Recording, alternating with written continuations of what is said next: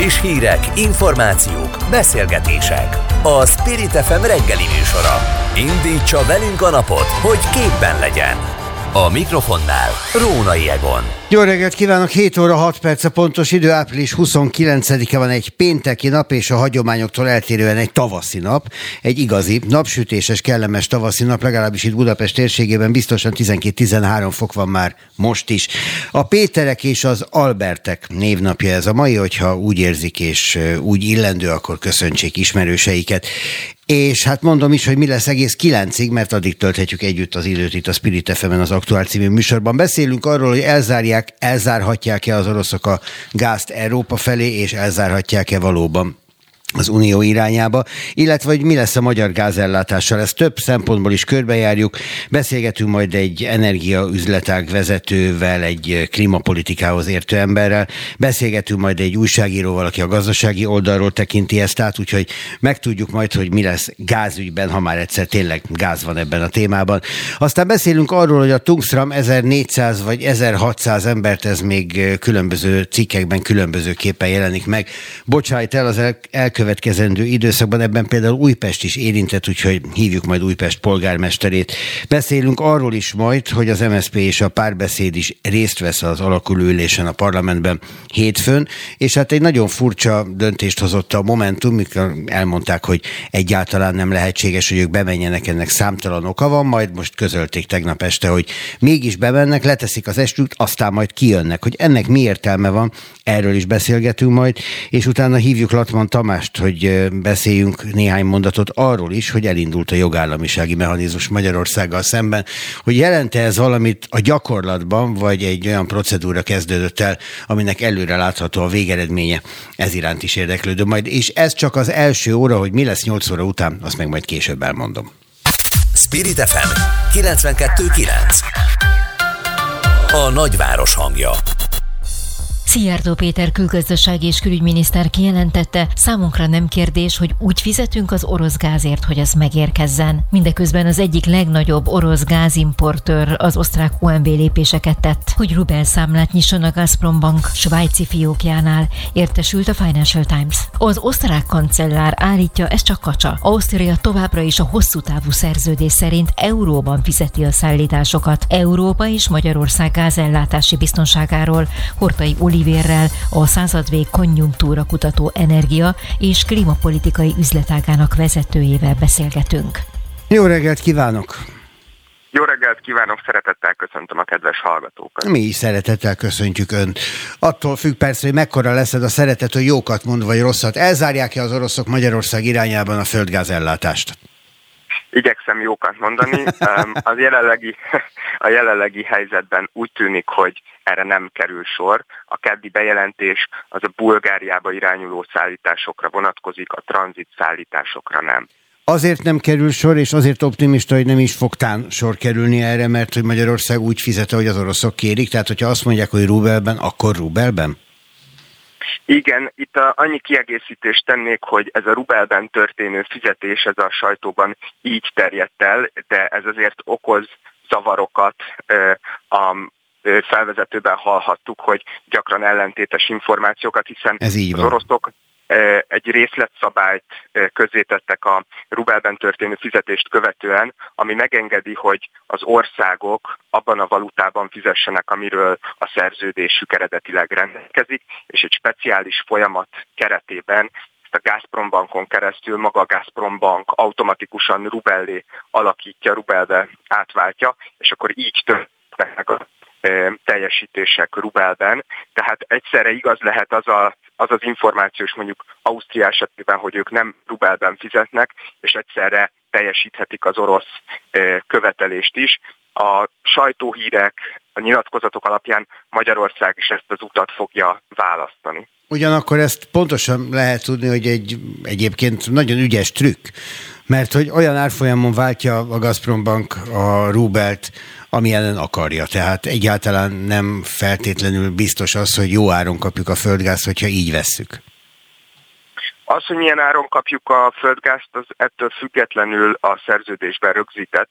Tehát erre a átváltásban Oroszországnak nincs hatása. Ez az, ez az intézkedés ez azt szolgálja, hogy a rubel árfolyamát megtámaszta, tehát egy mesterséges keresletet generáljon a, a, a rubelre, de ez a fizetési feltételeket a vásárlók irányából, tehát az, hogy mennyiért vásárolják a földget, ez a jelenleg információk alapján nem érinti. Akkor miért nem fizetnek ilyen módon például a lengyelek, vagy éppen a bolgárok? Én azt gondolom, hogy ez a háborúnak köszönhető, ennek elsősorban politikai oka van, tehát Lengyelország esetében azt látjuk, hogy um, a háború kirobbanása óta um, gyakorlatilag mind az energiaszállításokat érintő szankciókat, mind az egyéb szankciókat nagyon erősen támogatják, és nagyon erősen támogatják azt, hogy ahol csak lehet az Európai Unió megbüntesse Oroszországot. Egyébként Lengyelország kedden be is vezetett egy saját szankciós csomagot, ami már kiterjedt a Gazpromra is, tehát alapvetően azok az országok, amik nem teljesítik ezt a kérést, azt, ezt politikai okból teszik. Az, hogy jelenleg a Gazprom nem szállít gáz Bulgáriába és Lengyelországba, az felárazza-e azt, hogy vannak országok, ahova viszont zavartalanul szállít? Már azért kérdezem ezt, mert felmerült az az elképzelés az Európai Unióban, hogy majd akik kapnak, ők osztanak azoknak, akik nem kapnak Oroszország felől földgázt. Ez előfordulhat, sőt minden bizonyal ez lesz a helyzet, mert az európai piac az integráltan, szorosan összekapcsoltan működik, ráadásul az országok között vannak különböző szolidaritási mechanizmusok is életben, de ezzel együtt azért azt szerintem érdemes tisztázni, hogy pontosan emiatt az összekapcsoltság miatt hogyha az Európai Unióba irányuló földgáz mennyisége csökken, akkor az az Európai Unió egészét valamilyen mértékben rosszul érinti. Hát ez megfigyelhető volt az elmúlt napokban is, hiszen leállt a szállítások, pedig ez a két intézkedés ez azért az európai teljes szállításokhoz képest marginálisnak tekinthető, de mégis újra 100 euró per megawattóra fölé növekedett a gázára kiinduló benchmarknak számító holland tőzsdén ami egy, ami egy szokatlanul magas árszint még a mostani energiaválságos környezetben is. Hát és nyilván ennek Putyin kifejezetten örül, mert ez ellene megy mindannak, amit ő, ő nem szeretne elérni, tehát gyakorlatilag miközben szankciós politika sújtja Oroszországot, ez egyfajta orosz szankció az Európai Unió számára. Viszont mit gondol arról a vélekedésről, hogy tulajdonképpen amit Putyin csinál, az csak erőfitoktatás, mert két olyan országot büntet, Lengyelország és Bulgária esetében, amelyik egyébként is megy kifelé a gázszerződésekből, és nem kötött volna újat velük. Tehát ugye a lengyelek rögtön be is jelentették, hogy van megoldásuk arra, hogy hogyan tudják kiváltani az orosz gázt. Egyfelől a két ország helyzete azért különböző. Lengyelország esetében valóban úgy tűnik, hogy képes lesz helyettesíteni az orosz szállításokat. Egyébként azt meg kell jegyezni, hogy részben szintén orosz, orosz forrásból érkező gázból, hiszen az, hogy Németország többet vásárol, Német, Lengyelország többet vásárol Németországtól, az csak egy egy útvonalmódosítás, hiszen Németország jelentős részét szintén, vagy az igényének jelentős részét Oroszországból szerzi be az északi áramlaton keresztül. Bulgária esete az egy kicsit problémásabb, ott még nem látszik az, hogy a, az Oroszországból beszerzett mennyiséget hogyan fogja tudni teljes egészében pótolni. Az, hogy ez erőfitoktatása vagy sem, azt nem lehet pontosan megmondani, mert nagyon hát egymásnak ellentmondásos információk vannak arról, hogy melyik ország számára elfogadható és nem elfogadható az új fizetési feltétel. Ez részben ennek a, ennek a szómágiának is köszönhető, ami a rubelben történő fizetés, illetve az új megoldás között van. Én azt gondolom egyébként, hogy ez Oroszország részéről egy válaszlépés, tehát Oroszország szempontjából egy logikus lépés volt az, hogy a rubel árfolyam megtámasztása mellett a saját energiaszállításokból történő bevételeit a korábbi szankciós csomagokat követően megpróbálja biztonságba tudni, és hát Lengyelország esetében például a keddi szankciós csomag fényében ez azonnal megszűnt ez a, ez a biztonság, úgyhogy, úgyhogy várható volt, hogy, hogy Oroszország azonnal válaszlépést fog tenni. Hát egy utolsó kérdés az olaj kapcsán, mert hogy állítólag az olaj a nagyobb probléma most Oroszország számára a földgázzal tud zsarolni az olajjal kevesebbet, mert hogy a német import kiesése, amit bejelentett Németország, az például nagyon fáj, és Ázsiában is az eladásokkal komoly problémái vannak Oroszországnak. Várható-e az, hogy az orosz olaj export problémái miatt ez a földgáz kérdés, ez, ez tovább eszkalálódik Európa felé. Hát én elsősorban vitat, egy első körben vitatkoznék azzal, hogy ez ennyire egyértelműen látható lenne, hogy Oroszországnak problémái lennének az ö, olaj máshova történő átirányításával. Egyrészt német, német beszerzések megszűnését azt majd akkor érdemes tárgyalni, hogyha ezek ténylegesen megszűntek. Azért az elmúlt hónapban ö, hallottunk olyat több ízből, hogy Robert Habet nyilatkozatának aztán utána nem lett semmilyen ö, megvalósítása. A másfelől nagy vita, hogy mit eredményezne az olajleállítás, tehát az orosz szállítások leállítása az olajpiacon. Egy héttel ezelőtt az Amerikai Egyesült Államok pénzügyminisztere éppen ennek az ellenkezőjét mondta, arra kérte az EU-t, hogy nevezessen be olajembargót, mert az a világpiaci árakat nagyon jelentősen megnövelni, és Oroszország könnyedén képes lenne értékesíteni az olajmennyiséget Kínának és más nagy régióknak, és várhatóan az a világpiaci árak növekedése miatt magasabb áron, és ezzel képes lenne növelni a bevételeit. Ami miatt arra hivatkoznak, hogy ezzel nehézsége lenne, az az, hogy Kínában újra megjelentek a COVID eh, járványtól való félelmek, és emiatt a kereslet csökkenésére számítanak. Tehát nem lehet pontosan látni, hogy ez, ez, eh, ez többet hozna, vagy kevesebbet eh, Oroszországnak. Én óvatosan kezelném ezt a kérdést. Hortai Olivér, én pedig köszönöm szépen, hogy a rendelkezésünkre hát kellemes napot kívánok önnek. Köszönöm szépen, viszont hallásra. Spirit FM 92.9 A nagyváros hangja a Gazprom bejelentette, hogy nem szállít gázt Lengyelországnak és Bulgáriának, míg Németország arról nyilatkozott, hogy napokon belül leválik az orosz olajimportról. Egyre jobban mélyül Oroszország és Nyugat-Európa ellentéte. Eközben nem először tűnik úgy, hogy Vladimir Putyin teljesen irracionális lépéseket tesz. A témában Brückner Gergelyt, a Telex újságíróját kérdezzük. Szervusz, jó reggelt kívánok! Jó reggelt, szervusz! Hát egy részét megbeszéltük az imént eh, az előző beszélgetésben Hortai Olivérrel, azt a nemzetközi közeget, ami erősen érint minket is nyilvánvalóan. Eh, igazából, hogyha arra tekintünk, hogy mik a magyar kockázatok, akkor szerintem indítsunk innen. Egyrészt ugye van a balkáni áramlaton keresztül hozzánk eljutó gáz, az érinti Bulgáriát is. Felmerült, hogy a bolgárok majd megcsapolják a gázvezetéket, ha máshogy nem kapnak, akkor mi sem kapunk eleget, de a bolgárok ezt cáfolták. Eh, és hát itt van az a helyzet, helyzet, hogy fizetünk, de rubelben, és ha rubelben fizetünk, akkor megszegünk Európai Uniós szabályokat. Szóval van itt sok-sok bonyodalom. Hogy állunk? Egyenlőre úgy tűnik, hogy nem állunk rosszul, tehát a bolgárok deklarálták, hogy a tranzit, tranzitot engedik.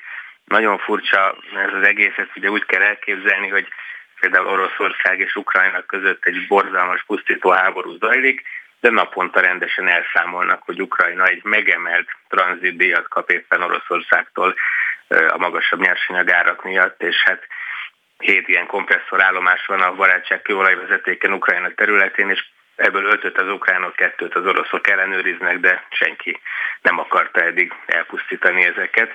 Nagyon furcsa ez a világ, és ugye hasonló a helyzet Bulgáriában is, tehát két szerződése van Bulgáriának a Gazprommal, a kereskedelmi szerződést ezt most a Gazprom hát kvázi felmondta, mert ugye nem szállít Bulgáriának gázt, ugyanakkor a tranzit szerződést, amiért pénzt kap Bulgária, azt, azt fenntartotta, és Bulgária egyenlőre nem vesz ki gázt, és a vezeték további szakaszán Szerbia és Magyarország zavartalanul kapja a gázt.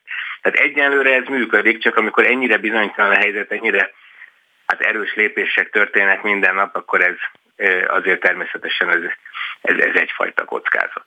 Azt mondják a bolgárok, hogy feltettek néhány kérdést Oroszországnak akkor, amikor ez az ötlet, hogy rubelben kell fizetnie mindenkinek felmerült. Például az, hogyha a Gazprom banknak fizetnek, azt a Gazpromnak adják-e, vagy egy banknak. Tehát a Gazprom fizetésként fogadja el, hogyha a bankjukba megérkezik a pénz, mert idáig közvetlenül kellett a Gazpromnak fizetni. Ez például egy teljesen logikus kérdés. Azt állítják a bolgárok, hogy semmifajta választ nem kaptak Oroszországtól. Igen, ez így történt, és hát nyilván ez egy politikai és nem feltett, kicsit ilyen van sapka, nincs rajta sapka ö, helyzet. Érdekes, amikor ezt a cikket írtam, utána fölhívott egy bulgár, bulgáriai barátom, és mondta, hogy ennél is extrémebb a helyzet, tehát hogy Bulgária valójában el is utalta a szokott számlára, a szokott fizetési rend szerint a devizát. Ő nekik egy olyan szerződések mindig előre fizetnek a gázért, tehát adott hónap 20-áig fizetik ki a következő hónap várható fogyasztását, és az oroszok, ugye mi itt kicsit naívan azt gondoljuk, hogy hát mennyi pénzre van szükségük a háború finanszírozásához, hát egyfajta ilyen, nem is tudom, erőfitoktatásból visszautalták ezt a pénzt, mondván, hogy ők most már másfajta utalási struktúrát kérnek, ugye ezt a bizonyos rubelben fizetést, ami valójában nem rubelben fizetés, mert akkor is euróban kell fizetni, csak a Gazprom banknál két számla között kell ezt átváltatni, és valóban ennek van egy uniós szankciós vonatkozása is, hogy ha ezt az orosz jegybank váltja át, akkor mégis üzleti kapcsolatba bonyolódunk a, a, a jegybankkal, vélhetően erre bazírozik Putyin, hogy itt gyengítse a szankciókat. Európa és Magyarország. Ez két különböző kérdés, én tudom egyúttal. Megvan-e az orosz földgáz nélkül? Rövid távon nincs. Ugye a földgázról szoktunk inkább, mint súlyos problémáról beszélni, hiszen nagyon kötött a vezetékes infrastruktúra. Természetesen vannak megoldások, LNG terminálokról is lehet hozni gázt. Nekünk most körülbelül olyan szerződésünk van, ami az éves magyar fogyasztás 10%-át már Horvátországból, Omisájból így tudná hozni, meg hát van valamennyi gáz ugye a, a tárolókban, de mindenképpen kellene valamilyen megoldás. Hát ugye nálunk azért nehéz az egész, mert hogyha az orosz gázról lemondunk, és 2050-ben pedig egy nettó zéró kibocsátási szintre szeretnénk eljutni, akkor elég indokolatlannak tűnik most három évtizedre új vezetékes infrastruktúrákat építeni, amikor éppen amúgy az egész gázról és minden foszilis anyagról szeretnénk lejönni. Nagyon jó lett volna ezt a pár évtizedet kibekkelni a megbízható szállító Oroszországgal, csak hát ugye február 24-e óta minden nap csak azt látjuk, hogy ez az egész kapcsolat ez veszélybe kerül, nem tud a nyugat nem szankciós lépéseket tenni, hiszen mi más tehetne ebben a helyzetben, és szerencsére azért tétlenül félrenézni se szeretnénk. Az, hogy a tározókban Magyarországon mennyi a földgáz, ez egyfelől ijesztően hangzott, amikor először megjelent a hír, aztán a szakemberek elkezdték értelmezni ezt, és elmagyarázni, hogy hát túl vagyunk a fűtési szezon jelentős részén, így aztán ez teljesen természetes, és most kezdődik a tárolók feltöltése. Az, hogy mennyire alacsony a tárolási helyzet Magyarországon, egyúttal a kitettségünket is leírja? Igen, igen, a kitettségünket is leírja nincs nem lenne, tehát normál szállítás esetén nem lenne komoly baj, április 1-én kezdődik az úgynevezett gázév, ilyenkor kezdjük el feltölteni a tárolókat, és aztán egészen szeptember 30-ig ugye nem kiveszünk belőle, hanem alapvetően beletöltünk. Egy olyan probléma van, amit pont az orosz-magyar hosszú távú gázszerződés megkötésénél megléptünk, és ez most rontotta a helyzetünket, hogy lecsökkentettük a stratégiai szintet nem drasztikusan, de azért ott kiesett egy mennyiség, mert azt gondoltuk, hogy van egy nagyon stabil 15 éves gázellátásunk, nincs szükség annyi gázt tartani a stratégiai tárolóba. A kereskedelmi tárolókban, tehát van egy stratégiai tárolónk és négy kereskedelmi, abban, abban most nagyon alacsony, van egy számjegyű a, a töltöttség, tehát csak ilyen 8% körül van feltöltve, azt azért hozzá lehet tenni, kicsit csalók, amikor azt halljuk, hogy mondjuk Lengyelország milyen szépen feltöltött a tárolóit, mi nekünk meg milyen alacsony a szintünk, hogy a magyar tárolói kapacitás viszonylag nagy, a lengyel meg a lengyel fogyasztáshoz képest csekkély, tehát nem állunk annyira rosszul, lehet abban bízni, hogy a lakossági fogyasztás, ami alapvetően fűtési célú, az most kevésbé szükséges, de hát az ilyen nagy a kitettség. Mondtad az előbb, hogy ez egy furcsa háború utalva arra, hogy az ukránok most is elszámolásban vannak az oroszokkal naponta, miközben egyébként a front különböző részein egymást ölik a harcosok. Szóval valóban egy furcsa háború. Itt van Európa, amelyik nem mer közbeavatkozni, miközben egy minden korábbi történelmi időszakban réges-rég beavatkozott volna. És itt van Oroszország, amelyik miközben harcol, közben még zsarol is, és úgy tesz, mintha ő maga lenne az áldozat. Ebből energetikai szempontból, és most kifejezetten erre gondolok, mert ugye ez maga a politika, a nagy politika. A felek tárgyalásos úton ki tudnak jönni? Például pontosan azért, mert mind a két oldal ki van szolgáltatva a másiknak.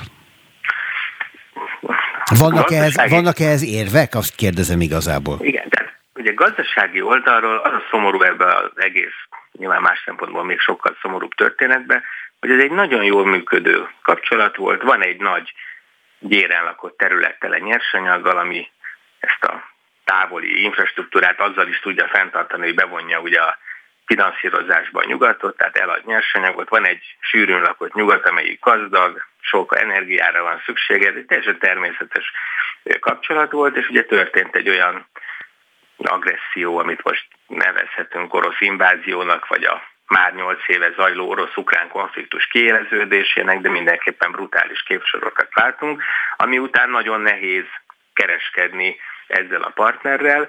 Ha valamilyen módon, tehát én a háborús és a politikai részét látom nehezebbnek, mert hogyha egyszer valahogy ennek vége lenne, valamilyen módon ö, megbékélnének a felek, ugye erre most semmi esélyt nem látom. Semmi a világon. Akkor, igen, akkor maga a gazdasági rész az három nap múlva visszaállítható. Nyilván, de igazából az izgatott engem, hogy a gazdasági érvekkel abba lehet-e hagyatni a háborút a felekkel, és nyilván nem az ukránokkal elsősorban, hanem éppen az oroszokkal. Tudják-e egymást olyan helyzetbe hozni az oroszok és a világ, hogy ez ne legyen folytatható? Sajnos én azt látom, hogy amikor tombol a háború, akkor háborús logika működik. Tehát azt, és ez egy nagyon, ez egy szomorú aszimmetrikus része a az egész kérdésnek, hogy természetesen nagyon fontos az, hogy a nyugat lépjen, szankciókat hozzon, de ha rövid távon nézzük, Oroszországnak ez egy pénzügyi kérdés, mennyi bevételt kapunk. Van benne technológia is, le kell -e folytani a mezőket, lesz-e abból hosszabb távú veszteség, miközben Nyugat-Európának egy komoly válságkérdés, mert ugye, hogyha hirtelen e, gáz és olaj nélkül maradnánk, akkor ugye nagyon jelentősen lecsökkenne az ipar teljesítménye, válság jöhetne, nőhetne infláció. Tehát kifejezetten problémás helyzet alakulnak ki. Oroszországot egyenlőre azzal megállítani, hogy nem tudom, a napi 1 milliárd dollár körüli szénhidrogén bevétele mondjuk egy európai szankció hatására 600 millió dollárra csökken, hát nem, nem úgy tűnik. Tehát sajnos semmi olyan eddigi gazdasági lépés nem volt, ami hát jobbá tette az ukránok helyzetét vagy életét. Egyenlőre ezt én nem látom, és akkor megint jön a logikai csavar, ettől függetlenül nem lehet nem szankcionálni. Ez így van. Brückner Gergely, a Telex újságírója volt velünk az előző percekben. Köszönöm neked, szervusz, kellemes napot! Friss hírek, információk, beszélgetések. A Spirit FM reggeli műsora. Indítsa velünk a napot, hogy képben legyen. A mikrofonnál Rónai Egon. Az elbocsátások az Újpest telephelyet is érintik. A hírek szerint itt legkevesebb 400 ember fogja elveszíteni a munkáját a cég átszervezései miatt. Ezzel kapcsolatban posztolt a Facebookra a kerület polgármestere, a Momentumos Déri Tibor, aki jelezte, egyelőre nem tudják pontosan mekkora lesz a baj, de a tárgyalásokhoz felhatalmazást kérni most kell. Ezért, mint írja a képviselőtestület mai ülésén elvi és gyakorlati dolgokat is a frakciók figyelmébe fog ajánlani. A vonalban Déri Tibor Újpest Momentumos polgármestere. A híreket figyelők pedig pontosan tudják, hogy a Tungsram elbocsátásairól van szó, amely Tungsram 1600 ember bocsájt el országosan, és közülük csak Újpesten 400-at. Amikor azt mondja egy kerület polgármester, hogy kész az elbocsájtott emberek elé, el, mellett kiállni, akkor hát az voltak éppen mit akar, mit tartalmaz, miféle kiállásra van lehetőség a szavakon kívül. Jó reggelt kívánok! Jó reggelt kívánok, köszöntöm a hallgatókat én is. Um, én egy kicsit visszamennék a történelembe, hiszen maga a Tungsram és a, a, a ZRT, tehát a, az Egyesült Izzó Lámpa ZRT az, az meghatározó Újpest életében. Hát, hogy visszagondolunk uh, Asner Lipótra, mint a cég uh, uh, egykori vezetőjére, nagyon sok minden alapját fektette le itt Újpesten. Hát és gyakorlatilag mellette fej, kezdett el fejlődni egy kicsi faluból Újpest azzal, aminek ma gondoljuk, látjuk. Gyakorlatilag igen. Tehát ez volt a magja, a fejlődés magja, ehhez kapcsolódott a kultúra, ehhez kapcsolódott a kikapcsolódás, akár a strandot említve. Tehát, tehát, nagy, tehát tradicionális vállalatról van szó, és hogyha nézzük a mai Tungsramot, ami ugye a történelem folyamán nagyon nagy átalakításokon ment keresztül, a, a, most, hogyha az egészet nézzük, mint Tungsrang Group, aki két nappal ezelőtt bejelentette az elbocsátásokat, ugye Magyarországon 3500 főt foglalkoztat, amiből 1600 embert fognak most az év folyamán elküldeni.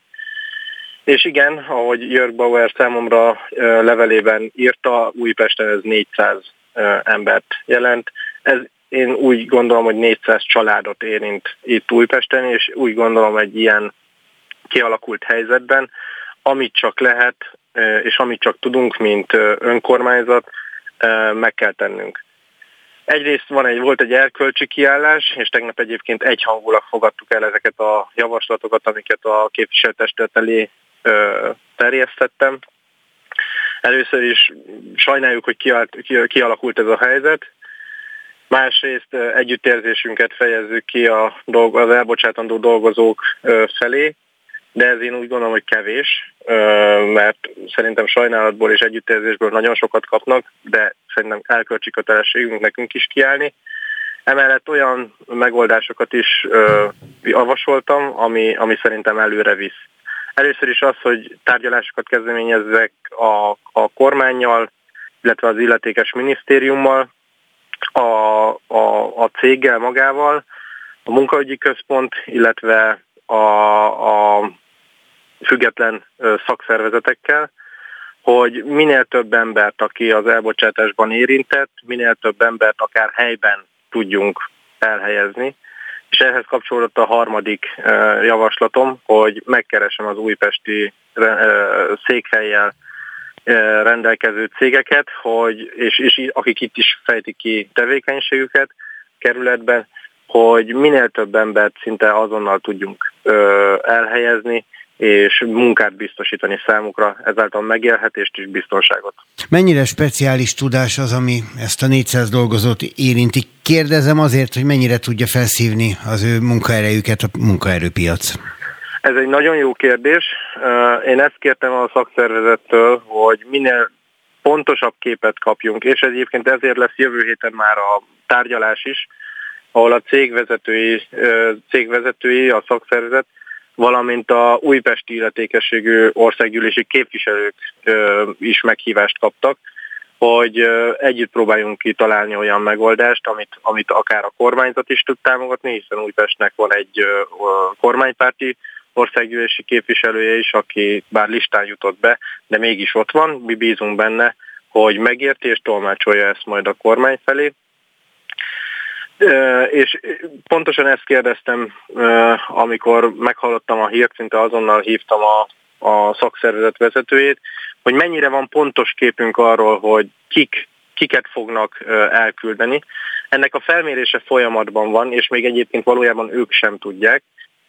Viszont itt az idő, hogy, hogy erre felkészüljünk, bármilyen tudás, bármilyen tapasztalat, bármilyen helyzet alakul ki, egyből tudjunk lépni, és egyből tudjunk kínálni számukra megoldási lehetőséget. Az, hogy milyen sürgős ez a megoldás, bocsánat, polgármester úr, azt arról mennyi információjuk van, ugye ez egy csoportos elbocsátás, tehát elméletileg hasonló szabályok kell, hogy érvényesüljenek valamennyi elbocsájtott felé. Milyen szabályokat érvényesít velük szemben a Tungsram, vagy mi van a szerződésükben? Erről lehet már valamit tudni? Erről pontosan nem tudok, sőt nem Pedig is a szakszervezetnek kellene? Szakszervezet biztos túl, sőt fel is emelték nem régiben a hangjukat a, a kollektív szerződés elhagyása miatt, de ne haragudjon, ebben, ebben nem vagyok most még otthon, tehát nem tudom, hogy mi a pontos helyzet ezzel kapcsolatban. Varjú László országgyűlési képviselő úr az, aki ebben, ebben tényleg pontos képpen rendelkezik. Viszont a, amit szeretném volna mondani, hogy hogy nagyon sok megoldási lehetőség lenne, tehát az Európai Unió által is igénybe vehető segítség az, ami jelenleg egyébként rendelkezésre áll, kormányhatározat, illetve kormánydöntés kellene arról, hogy felhasználják-e.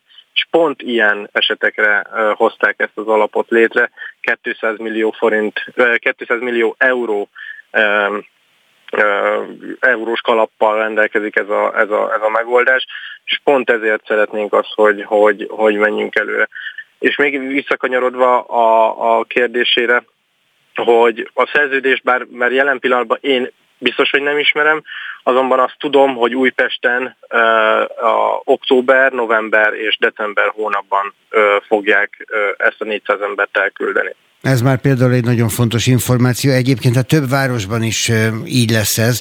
Nagykanizsán 700-an, Kisvárdán 276-an, a Hajdúböszörményben 170-en veszítik el a munkájukat, és ugye most Újpestről beszélgettünk a városrész polgármesterével, itt 400 embert bocsájtanak el, ezek szerint az utolsó negyed évben ebben az esztendőben. Déri Tibornak, Újpest Momentumos polgármesterének köszönöm, hogy a rendelkezésünkre állt. Viszont hallásra. Köszönöm, viszont hallásra. Spirit FM 92.9 A nagyváros hangja. A viszonossági elv érvényesítésével, az ellenzék két listaként történő kezelésével, és ezáltal az ellenzéknek járó parlamenti alelnöki helyek baloldal és mi hazánk közötti felosztásával komoly dilema elé állította a Fidesz az ellenzéket, hiszen amely frakciók nem szavazzák meg a Fidesz jelöltjeit, például Kövér Lászlót a parlamenti tisztségekre, azoknak a jelöltjeit a kormánytöbbség sem támogatja semmilyen parlamenti tisztségre. Közben az Egyesült Ellenzék pártjai közül az LMP, MSP és a párbeszéd jelezte, hogy részt vesznek az alakuló ülésen. A témáról Gáspár Kristófot, a Paradigma Intézet elemzőjét kérdezzük. Hát, hogy úgy mondjam, ez nincs ellen, egyensúlyban ez a két gondolat, tehát hogyha valamely frakció nem szavazza meg mondjuk Kövér Lászlót a parlament élére, akkor a kormány többség, amely kétharmados, tehát döntő kormány többség nem támogatja a pártjelöltjeit a parlamenti tisztségekre. Ezt azért leginkább zsarolásnak szokás nevezni, nem? Jó reggelt kívánok! Jó reggelt kívánok, köszöntöm a hallgatókat. Igen, lehet így is nevezni, de azért a parlamenti műfaj az sok, sok az ilyen szimbolikus és az előzékenységet megmutató, még hogyha ez a nap élet számára talán egy kicsit furcsa is lehet. Sok ilyen döntést hoznak, ami, ami kifejezetten még a, a mint a 90-es években lennénk olyan sok uh, izgalmas és, és, és a valódi uh, politikai döntésektől nagyon eltérő. Itt is azért ez szokott lenni, hogy uh, hát azért a parlamenti uh, viszonyok az mindig a választási eredményt tükrözik természetesen, és uh, hiába van az egyik uh, oldalnak többsége, vagy akár ilyen szuper többsége, mint megszokhattuk az utóbbi 12 évben is, azért itt mindenki mindenkit megszokott általában szavazni, pont azért, hogy legalább a, a parlamenti együttműködésnek, meg ennek a kicsit talán normalizáltabb viszonynak megpróbálják tartani a felek a... Ja, jó, csak hát logikusan miért kellene az ellenzéknek megszavaznia azt a Kövér Lászlót, aki minden ellenzéki parlamenti gesztusért büntetést ad az ellenzéknek? Ez, ez abszolút egy abszolút jogos, jogos felvetés és jogos kérdés. Hát sajnos úgy alakult, hogy nem sikerült jól teljesíteni a választáson, az előző választásokon sem, és ennek következménye Köver László és minden, amit magával hozott, akár az új házszabálya, akár pedig a sok esetben a demokrácia leépítését szolgáló intézkedésekkel házon belül, házon kívül. Úgyhogy valóban ez egy nagyon, nagyon izgalmas dilemma, de látszik az is, hogy egyébként az elmúlt 12 évben a pártok meghozták ezt, vagy döntést hoztak ebben a dilemmában, számában mindig megszavazták, és mindig megtörtént ezeknek a, a szimbolikus cselekedeteknek a, a megtétele. Most merült fel először, hogy, hogy lehet, hogy nem szeretnék, pont azért, mert hogy most szerepeltek a legrosszabbul a választáson, és ezt a helyzetet a Fidesz a mi hazánkkal összefogva ki is akarja használni. Azért puhul az ellenzéki gondolkodásmód az elmúlt napokban, vagy ha úgy tetszik, az elmúlt órákban. Tehát korábban úgy tudtuk, hogy nem, soha a Momentum nem megy be az ülésre, amely hétfőn kezdődik, és nem fog esküt és majd egyszer valamikor egy kicsikét később, ehhez ők nem asszisztálnak. Most már tudjuk, mert tegnap este olyan 9 óra körül hivatalosan is kiderült, hogy de a Momentum bemegy, leteszi az esküt, aztán kijön. Ennek mi értelme van? Hát ez klasszikus félmegoldás. Látszik, hogy hát nyilván a Momentum képviselői, megválasztott képviselői sem szeretnének annyira egyszerűen a tűzzel, hiszen azért elég komoly ultimátumot kaptak.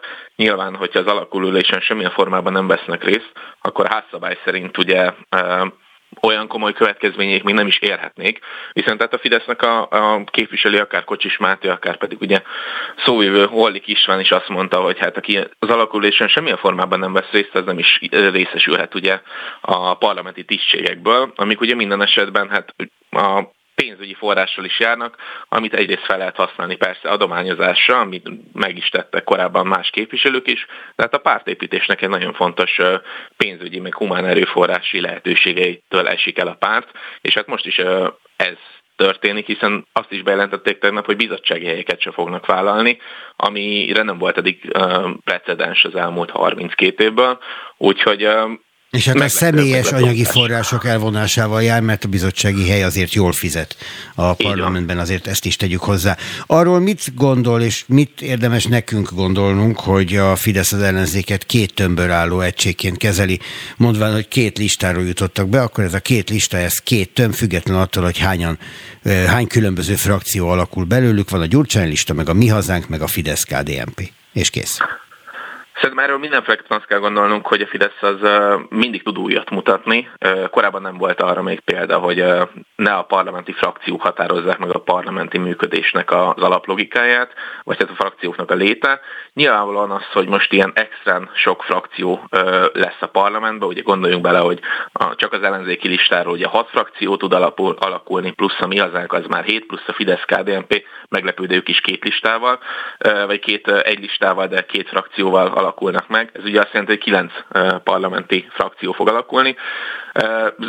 Nincsen olyan sok bizottság, amit el lehetne osztani. Ez minden esetben azt eredményezné, még hogyha kevés számú listá, vagy kevés számú bizottsági helyet is kapnak az egyes kis számú frakciók, a Fidesznek kevesebb bizottsági hely jutna így, ami nyilvánvalóan őket hátrányosan érinteni. Nem csak azért, mert hogy amúgy ne lenne korlátlan állami erőforrás mögöttük így is úgy is, tehát nem ezen a tényleg két bizottsági helyen múlik, de hát azért a látszatát fent kell tartani, hogy itt minden esetben azért az fog érvényesülni a következő négy évben is, amit a Fidesz akar, vagy akár személyesen Orbán Viktor akar, a parlamenten belül, parlamenten kívül is és hát ezért ez egy teljesen új megoldás, amire eddig nem volt precedens tényleg az elmúlt 32 évből, úgyhogy mindenféleképpen hatalmas kihívás elé állíthatja a szereplőket, úgy is, hogy egyébként a mi hazánk, még hogyha látszott ellenzékből is láthatóan, de nagyon támogatja ezt a megoldást, hiszen nekik arányait tekintve valószínűleg jobban is kijöhetne a bizottsági helyek elosztásánál egy ilyen megközelítés. Hát hogy nem, hogyha ők is egy, meg a hat ellenzéki párt is egy, akkor ilyen módon azért ők felárazódnak elég erősen. Már látszik is, hiszen kapnak egy parlamenti alelnöki tisztséget, ezt már lehet tudni, hiszen ezt Kövér Lászlótól és Kocsis Mátétól is már meg lehetett hallani. Egy utolsó kérdés, Hatházi Ákos a jelek szerint teljesen egyedül maradt azzal az elképzeléssel, hogy be sem kell menni a parlamentben, most már a Momentum is másképp gondolja. Legitimnek véli az ő felvetését, hogy ehhez nem kell asszisztálni, nem kell ott lenni? Akkor lenne szerintem teljes mértékben legitim, hogyha határozásos listáról bejutó képviselő lenne, akkor tényleg azt csinál a mandátumával, amit csak szeretne. Így, hogy egyéni jelöltként nyert meg, így az egy dolog, hogy rengeteg ember közvetlenül is határziákost választotta. Ugye több ember szavazott zuglóban határziákosra, mint ahányan az egységben Magyarországért listájára, ezt ne felejtsük el. Na de hát, hogyha a mandátumát nem veszi fel, és a mandátumával tényleg nem veszi fel, akkor ugye újra választást kell tartani zuglóban, és hát ez biztos, hogy hatáziákosnak és senkinek nem lenne érdeke, nyilván a Fidesz leszámítva. Úgyhogy valószínűleg az egyedülmaradás, az én, én azt jósolom, hogy az is, bár nem vagyok jós, de, de mégis, hogyha mondhatok így ilyet, azt is fogja jelenteni, hogy hatáziákos nem biztos, hogy mind a négy évben végig a Momentum frakciójának lesz a tagja. Én nem tartom elképzelhetetlennek, hogy a független képviselőként folytassa a karrierjét a továbbiakban is. Köszönöm szépen, hogy a rendelkezésünkre állt. Ma reggel Gáspár Kristóffal beszélgettem a Paradigma Intézet elemzőjével, viszont hallásra. Köszönöm, szép napot! Spirit FM 92.9 A nagyváros hangja csak az Európai Bizottságtól függ, mikor írja alá a kormány és a bizottság a megállapodást a helyreállítási alapról. Magyar részről ennek nincs semmi akadálya, mondta Gulyás Gergely miniszterelnökséget vezető miniszter a tegnapi kormányinfon. Erről és a jogállamisági mechanizmus következő lépéseiről Latmon Tamás nemzetközi jogász kérdezzük. Jó reggelt kívánok! Jó reggelt kívánok! Amit Gulyás Gergely elmondott, az egy új elem, mi szerint is ezt a egy pályázóval lehet közbeszerzést kiírni és megnyeretni állapotot szeretné a magyar kormány megszüntetni, és ezzel voltak éppen a brüsszeli igényeknek megfelelni? Hát ami igazából új elem volt, az az, hogy Gulyás Gergely nem szorolt el azokat az egyébként hamis paneleket, amiket mindig ideig elsor, elsorolt a kormány a jogállamisági eljárás kap, eljárással kapcsolatban. Tehát, hogy ez azért van, mert nem engedünk be migráns, meg nem engedjük a meleg propagandát, meg ezek a zöldségek ezek nem hangzottak el. Ebből arra lehet következtetni, hogy minthogyha itt a kormány megoldásra, vagy megegyezésre akarna törekedni azzal, hogy nem állítja föl ezt a politikai kommunikációs környezetet, amit általában igen.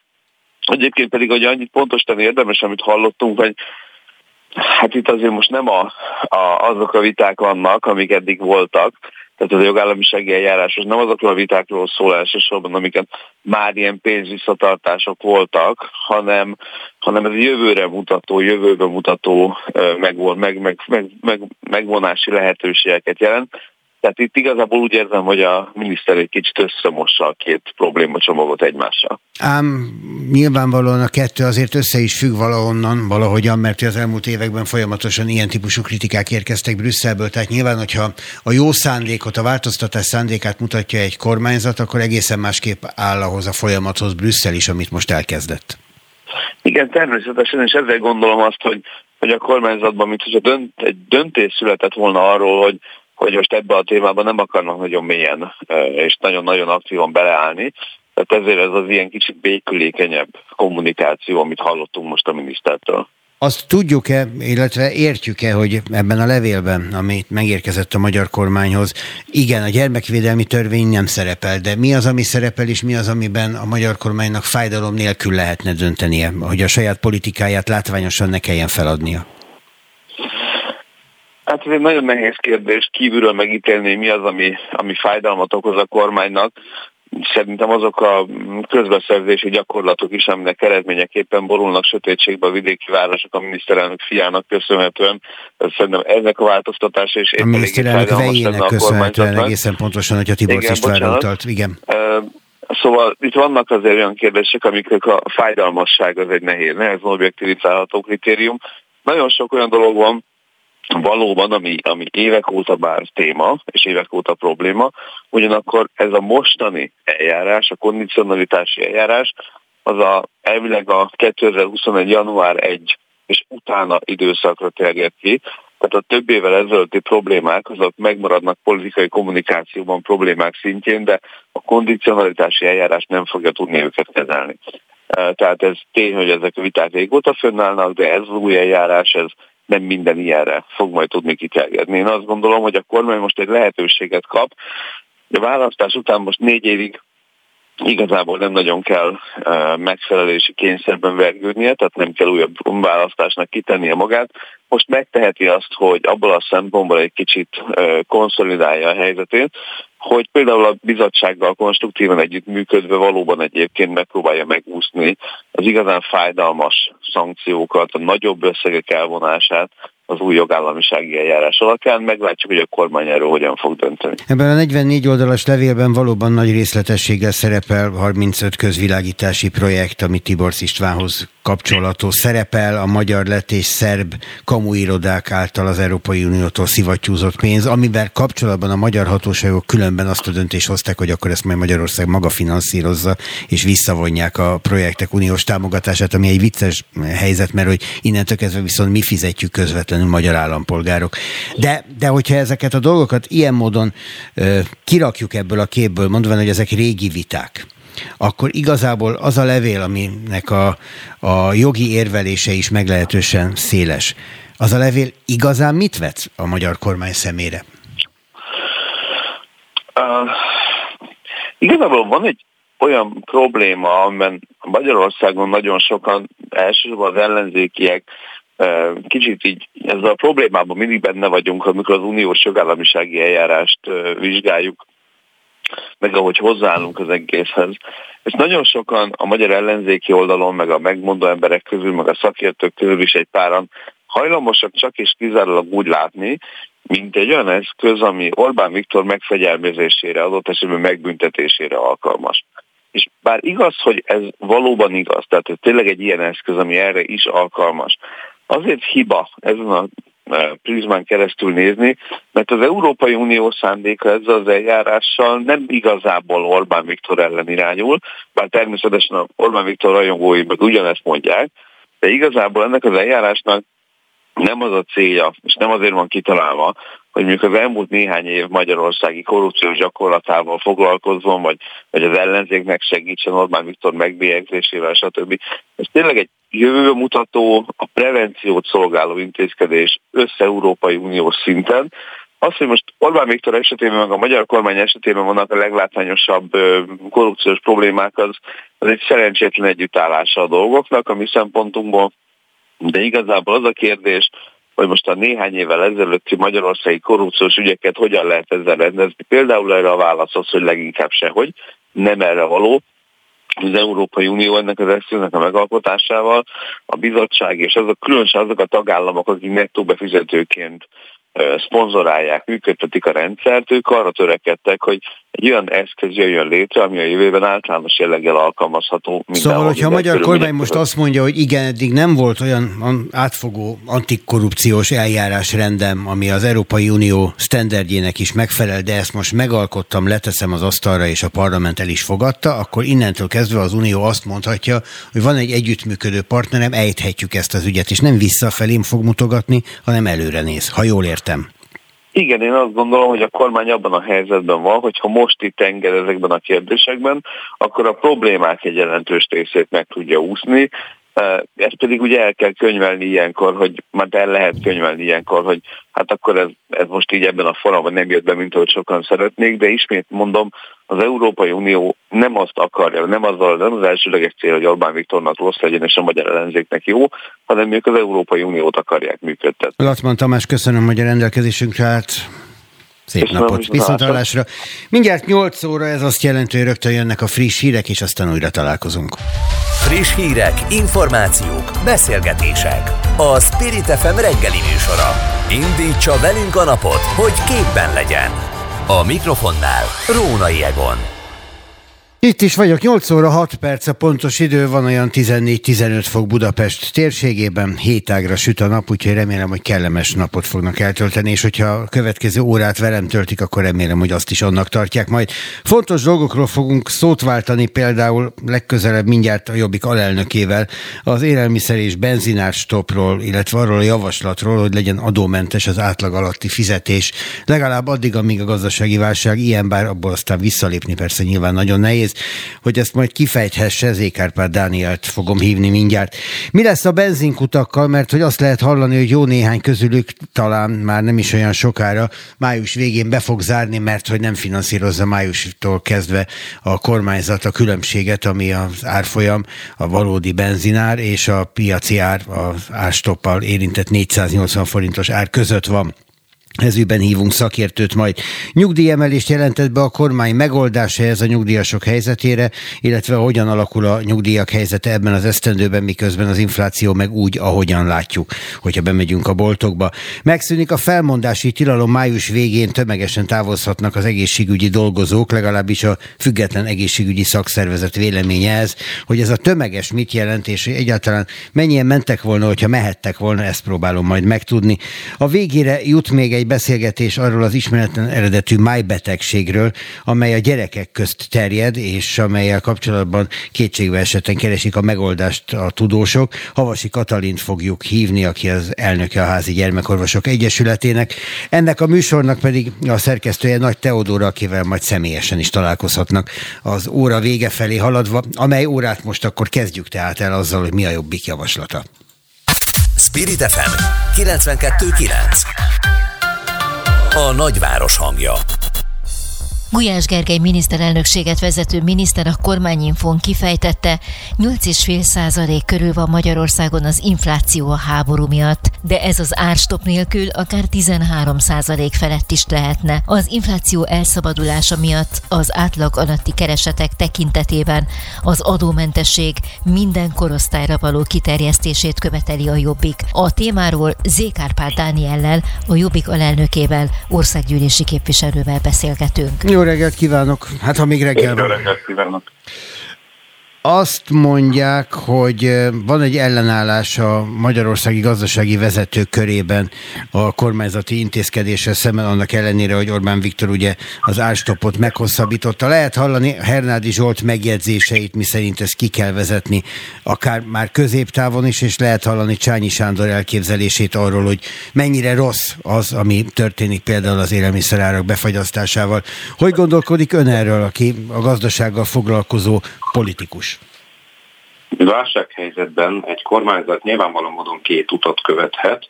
Az egyik út az, hogy látszólagos kedvezményeket, stoppokat biztosít, elvárja ugyanakkor, hogy ezt a kereskedők, a közvetítők valamilyen úton módon kitermeljék és biztosítsák, és van egy másfajta modell, egyébként Lengyelországban láthatjuk ennek finom jeleit, amikor is úgy dönt az állam, hogy a költségvetéshez nyúl, és a saját forrásaiból áldoz arra, hogy a családok egyfajta védőpajzsra tehessenek szert. Magyarországon ennek kiváló módszere lehetett volna már korábbiakban is, hogyha mondjuk az üzemanyagok brutális jövedéki adóját beengedi a kormány, vagy ebben a jelen helyzetben például a világrekorder 27%-os áfáját, hiszen nem találunk más Európai Uniós tagországot, ahol ilyen brutális adókulcsal sújtanák, mondjuk éppen a gyermeknevelési cikkeket, tehát bőven lenne még a kormánynak mozgástere, saját hatáskörben, a saját tartalékaihoz nyúlva is. Ők nem ezt az utat választották, most inkább a kereskedőktől, közvetítőktől várják azt, hogy lenyeljék ezt a kárt. Óriási kérdés, hogy meddig tudják ezt az érintettek megtenni. Az, hogyha a kormányzat az áfát csökkenti, azt mondják rá gazdasági szakemberek, hogy az pillanatokon belül a piac visszaterheli a vásárlókra, legfeljebb majd emelik az árat. Ha adókat csökkentenek, amely mondjuk az államhoz folyik be közvetlenül, lásd jövedéki adó, az lehetséges, hogy, hogy másképp jelenik majd meg a vásárlóknál, tehát például a benzinárát lehetett volna ezzel valóban csökkenteni. Vannak még olyan területek, vannak olyan mozgásterek, amiben a kormány tud vagy tudhat lépni, hogyha romlik a helyzet? Abszolút vitatkoznom kell az említett gazdasági szakértőkkel. Ők lehet, hogy 20 Nem először hallja ezt, gondolom. Használható modelleket applikáltak akkor, amikor arról beszéltek, hogy egy áfa csökkentésnél biztos, hogy eltűnik az a csökkentés, és nem jelenik meg az árakban. Még a gyalázatosan gyenge próbálkozású Fidesz esetében is volt három olyan eset 2010 óta, amikor érdemi árcsökkenés is keletkezett az áfacsökkentésből, a többi esetben valóban nem, hiszen a Fidesz nem figyelt oda arra, hogy egyeztessen piaci szereplőkkel, de mondok egy például használható eszközt, egy olyan etikai kódexet kell és lehetne aláírni a piaci szereplőkkel, amelyben ők vállalják, hogy az adócsökkentést átengedik a rendszeren, ebből árcsökkenés is keletkezik, és a transzparencia nyilvánosság erejével láthatóvá láttathatóvá lehet tenni, hogy melyik kereskedő az, aki lenyeli az adócsökkentést, és ki az, aki tisztességes módon eljárva ebből árcsökkenést is foganatosít. A világ legegyszerűbb dolga a globalizált világban, a 21. században ezt láttatni, és azt kell, hogy mondjuk, hogy a nyilvánosság erejénél kevés hatékonyabb erő van ilyen esetben. Ugyanakkor lehet vitatkozni az áfacsökkentés árakra gyakorolt hatásáról, szerintem érdemi árcsökkenés is elérhető vele. Az viszont biztos, hogy az árak növekedésének a dinamikáját az áfacsökkentéssel meg lehet fogni, tehát a további ár elszabadulásnak is elejét lehet venni általa. És hát vannak olyan vörös posztó területek, az én szememben a gyermeknevelési cikkek ilyenek, ahol tarthatatlan az, hogy a pelenka, a bébi a gyerekruha egész Európában itt adózzon a legjobban. Erre nincsen magyarázat, erre nincs felmentés, amelyik kormány ezt megteszi, az nem a gyermekvállalás, gyermeknevelés pártjánál, Éppen ezért fogom a parlamentben felszólítani a kormányzó pártokat arra, hogy haladéktalanul avatkozzanak be legalább itt, legalább a gyermeknevelési cikkek esetében, hiszen irreális terheket róna azokra a családokra, akik adott esetben a gyenge forint árfolyam miatt már egy babakocsi megvásárlásánál is több ezeres, több tízezeres plusz kiadással kell, hogy számoljanak, tegyük hozzá önhibájukon kívül. Nem beszélve a, a napi heti pelenka árakról és a pelenka költségekről, és ezt hosszan lehet nyilván sorolni, de nyilván lehet a női higiéniai termékek kapcsán is ezeket említeni. Adómentességet követel minden munkavállalónak korhatár nélkül, aki az átlag alatt keres. Ugye ez utalás lehet a 25 éven aluliak adómentességére, ami hát sok esetben szintén az átlag alatti jövedelmeket támogatja meg. Hány embert érinthetne ez az adócsökkentés, és mennyire látja reálisnak, hogy ezt a jelenlegi költségvetési helyzetben a kormány ki tudja gazdálkodni? Nagyon fontosak számunkra a 25 alatti munkavállalók, de a 25 felettiek is. Tehát a magyar munkaerőpiac és egyáltalán a magyar demográfiai krízis egy olyan nehéz helyzetet teremtett, hogy minden munkavállalóra szükség van.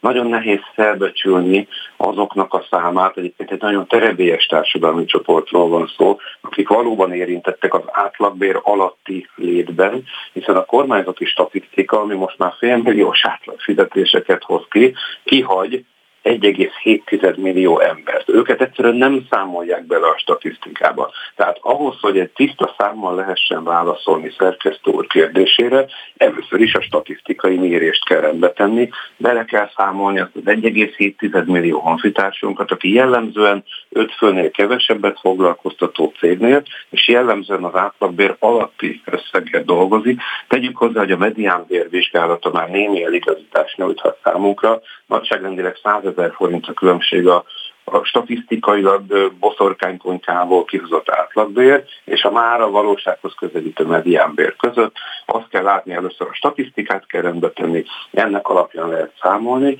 A költségvetési mozgástér esetében még a közös ellenzéki programírásnál is úgy találtuk, hogy itt az adójóváírás intézményének a bevezetéséhez megvannak az alapfeltételek. Nyilván egy krízis helyzetben ezeket újra kell számolni, újra kell gombolni, de azt látjuk, hogy a legnehezebb helyzetben lévők, az átlag alatt keresők most sürgős segítséget érdemelnek. Beviszi a parlamentbe ezt a gondolatot is?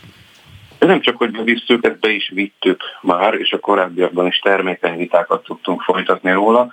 Nem véletlen, hogy a Fidesz az ehhez hasonló javaslatokat általában már bizottsági szinten igyekszik elkaszálni, hogy minél kevesebb nyilvánosságot kapjanak az ilyen felvetések, de mi ezt természetesen úgy is fogjuk fel, hogyha egyszer végre tisztességes kormányzás lesz Magyarországon, akkor felkészültnek kell lenni, ilyen is ehhez hasonló kész javaslatokkal, ne akkor kezdjünk el mókolni ezeken, hanem azonnal elő tudjuk venni őket, de nyilván azt várom, hogy egy krízis helyzetben sokkal szélesebb körben tudunk vitatkozni az ilyen, hangsúlyozom szakmai javaslatokról, hiszen a nélkülöző családosok, gyermeknevelők körében az izmusok némiképp háttérbe szorulnak, és hát a mindennapi megélhetési válság kerül az érdeklődés Hát persze, őket nem a politikai birkózás érdekli, hanem a holnapi reggeli a gyereknek.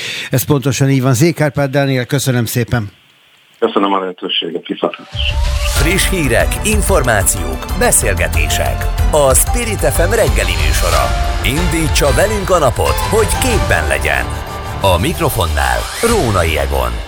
Hadd kérdezzem Farkas Andrást ki, nyugdíjszakértő, és nem hoznám abban a helyzetbe, hogy a kis benzinkutak problémáival kelljen foglalkozni, hogy mit gondol arról a helyzetről, ami a nyugdíjasok világában kialakult. Jó reggelt kívánok! Halló! Hát ezek szerint egyetlen vendégem sincs. Hát akkor mesélek én önöknek valamit. Mert hogy igazából ez a téma az arról szólt volna, hogy bár most 3% fölötti nyugdíjemelést kapnak a nyugdíjasok, de hogyha bemennek a boltokba, akkor azért értik, érzik azt, hogy ennél sokkal nagyobb a probléma. Sokkal messzebb menő az, amennyivel az alapvető élelmiszerek ára ezeknél a 3-5 oknál följebb van. Nyilván minden létező támogatás és segítség jól jön, és nyilván ennek jegyében fogunk beszélgetni a következőben Farkas Andrással, aki most már tényleg itt van a vonalban. Jó reggelt! Jó reggelt kívánok! Kicsit ijesztő volt, hogy itt maradok egyedül, és most három órán keresztül én mesélek majd a kedves hallgatóknak, úgyhogy segítsen nekem. Ez a három százalék fölötti emelés, ez most valódi segítségnek számít, nyilván minden pénzügyi támogatás annak számít, vagy pedig igazából csak elfedi azt a problémát, hogy a nyugdíjasok bár kaptak 13. havi nyugdíjat, de az infláció ezt már rég felette. A nyugdíjasok most 3,9%-os emelést kapnak, amit úgy kell majd elképzelniük, hogy a januári-júniusi első hat hónapra szóló 3,9%-os emelést megkapják egy összegben a júliusi nyugdíjuk mellé, és a júliusi nyugdíjuk már ezzel a 3,9%-kal növelt összegben érkezik. Ez összességében a nyugdíjas társadalomnak 156 milliárd forinttal több elkölthető pénzt jelent, tehát jelentős ilyen szempontból a segítség. Ha a januári 5% os nyugdíjemelést, ami 200 milliárd forintos többletjövedelemhez juttatta a nyugdíjasokat, összeadjuk ezzel a mostani 3,9%-kal, akkor összességében pont annyi pénzt kapnak a nyugdíjasok nyugdíj emelés jogcímén, mint amennyit kaptak a 13. havi nyugdíj jogcímén. Hát akkor ez egy 14. már. Ez egy 14. havi metaforikusan szólva ez a nyugdíj.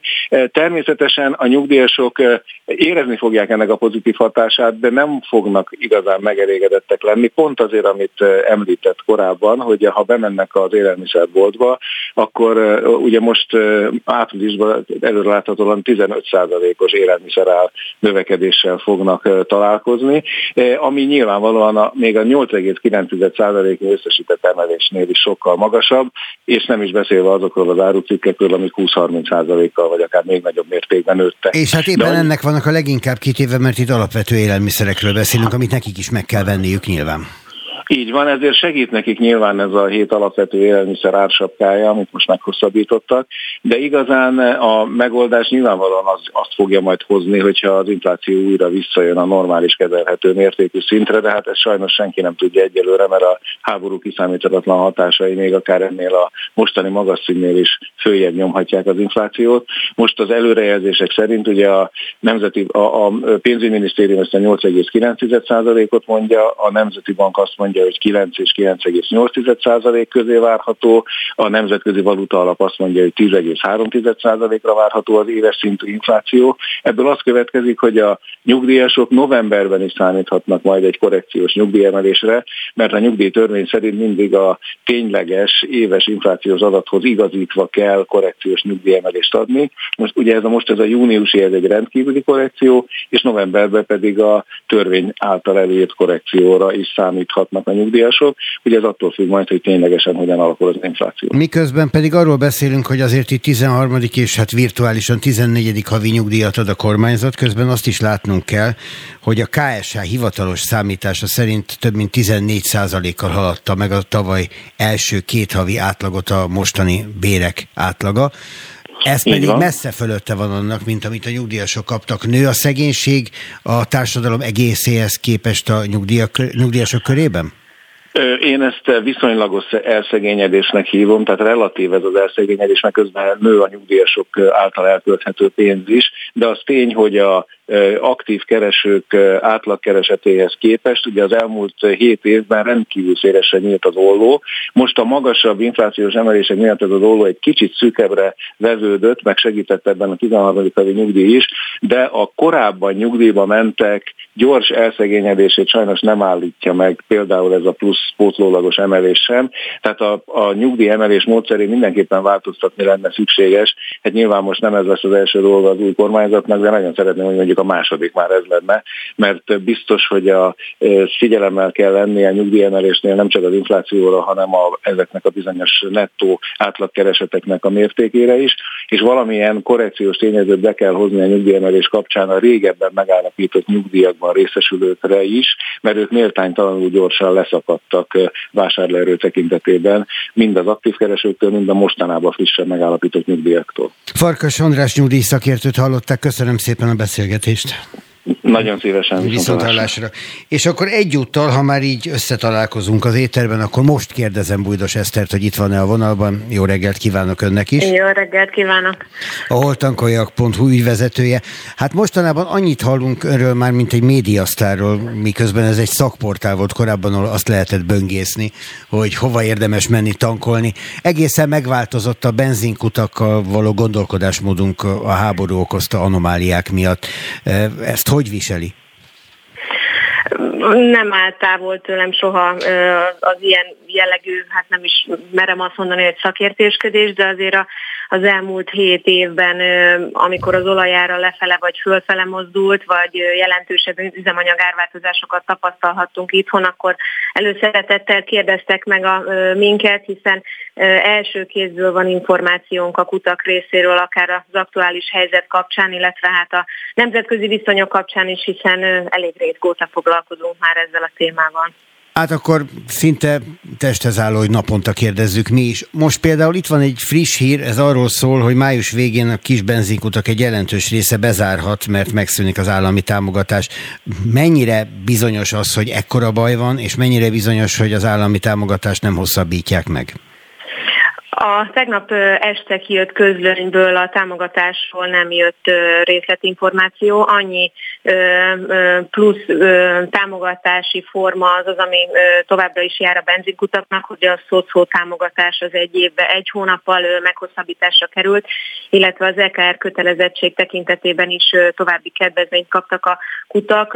Nyilván a szocó az ott a következő hónapban látszik, mint támogatás, de az EKR kedvezmény az az, az majd egy hosszabb távon, akár jövőre jelentkező kiadást jelenthet. Tehát itt azért a napi működési problémákkal van a, a legnagyobb gond, tehát a napi működési feltételekkel, hiszen jelenleg kicsit én azt látom, hogy hónapról hónapra a kutakban benne élt a remény, hogy akkor ez most csak három hónapig tart, akkor eddig még kibírom valahogy, akkor, akkor kaptak így hitel lehetőséget, akkor jött ez a 20 forintos támogatás, ami ne felejtsük el, hogy inkább csak 16, mert amióta a piaci árugázolajat bevezették, a szállítási költségek elég jelentősen emelkedtek a benzinkutak részére, és, és, és akkor az a kalkulációt már nem állta meg a helyét. Tehát ez a kedvezmény, vagy ez a támogatási forma és mérték tényleg arra volt elég, hogy a, a lyukakat foltozgassák a benzinkutak, és ott, ahol nincsen egyéb tevékenység, amiből mondjuk tudják az itteni veszteségeket finanszírozni, a benzinkúti veszteségeket, akkor ott a magánvagyonokból próbálják finanszírozni még továbbra is a, a működést, ami, ami hangsúlyozom továbbra is egy veszteséges működés. Itt tényleg nagyon nehéz megmondani, hogy ki meddig tart ki, hiszen nem látunk bele a kutak pénztárcájába, de ne felejtsük el, hogy ez egy november óta tartó helyzet és állapot, és, és nyilván mindenkinek végesek a, a lehetőségek. Eszter, korábban, várj egy pillanatra, hadd kérdezek közben. Korábban azt lehetett hallani állandóan, unosuntalan, hogy igazából nem a benzingázolaj értékesítése nagy üzlet a benzinkutakon, hanem a shopok működtetése, hiszen ott akkora haszonkulcsal tudnak árulni mindenfélét, hogy az ellensúlyoz sok minden. Ugye itt pont az a probléma, hogy ezeknek a kis benzinkutaknak javarész nincs, vagy alig számottevő mértékű az üzlete. Pontosan, tehát ők, ők akkor is a, benzin és főleg a gázolaj áréséből tudták fenntartani magukat, és tudtak működtetni. Tehát ezek a kutak nem azok a nagy színes kutak, ahol hotogot teszünk, meg kávét, meg megebédelünk. Nyilván ott van egy komoly árés, és egy komoly szolgáltatás is, amit igénybe tudunk venni. De az árstopos termékekkel ellentétben itt a benzinkutas a kiesett árést, ami nincs meg a benzinen és a gázolajon, nem tudja rátenni a sopos termékekre, nem adhat egy, egy, egy üdítőt mondjuk 1000 forint forintért, hiszen akkor aztán pláne nem venne nála senki semmit. Úgy, mint mondjuk az élelmiszerboltokban az egyéb termékeknél feltételezzük, hogy az ott beépítésre került más termékárakban. Tehát itt ez egy nagyon kiszolgáltatott helyzet most már, most már hónapok óta, és tényleg ez nem csak a levegőbe beszélés, hogy százával zárhatnak be a kutak. Joggal teszik fel a kérdés, hogy akkor miért nem zártak be már most és akkor még hogyan vannak még mindig életben. Mondom, a támogatások ebben segítettek az életben maradáshoz, de azért ne felejtsük el, hogy itt egy benzinkút esetében itt több tíz vagy akár 100 millió forintos beruházásról, vagy akár 30 éves vállalkozásokról van szó. Ez nem olyan egyszerű rátenni a lakatot és elmenni péknek. Tehát Javarészt ezek egy... kis települési benzinkutak, ugye?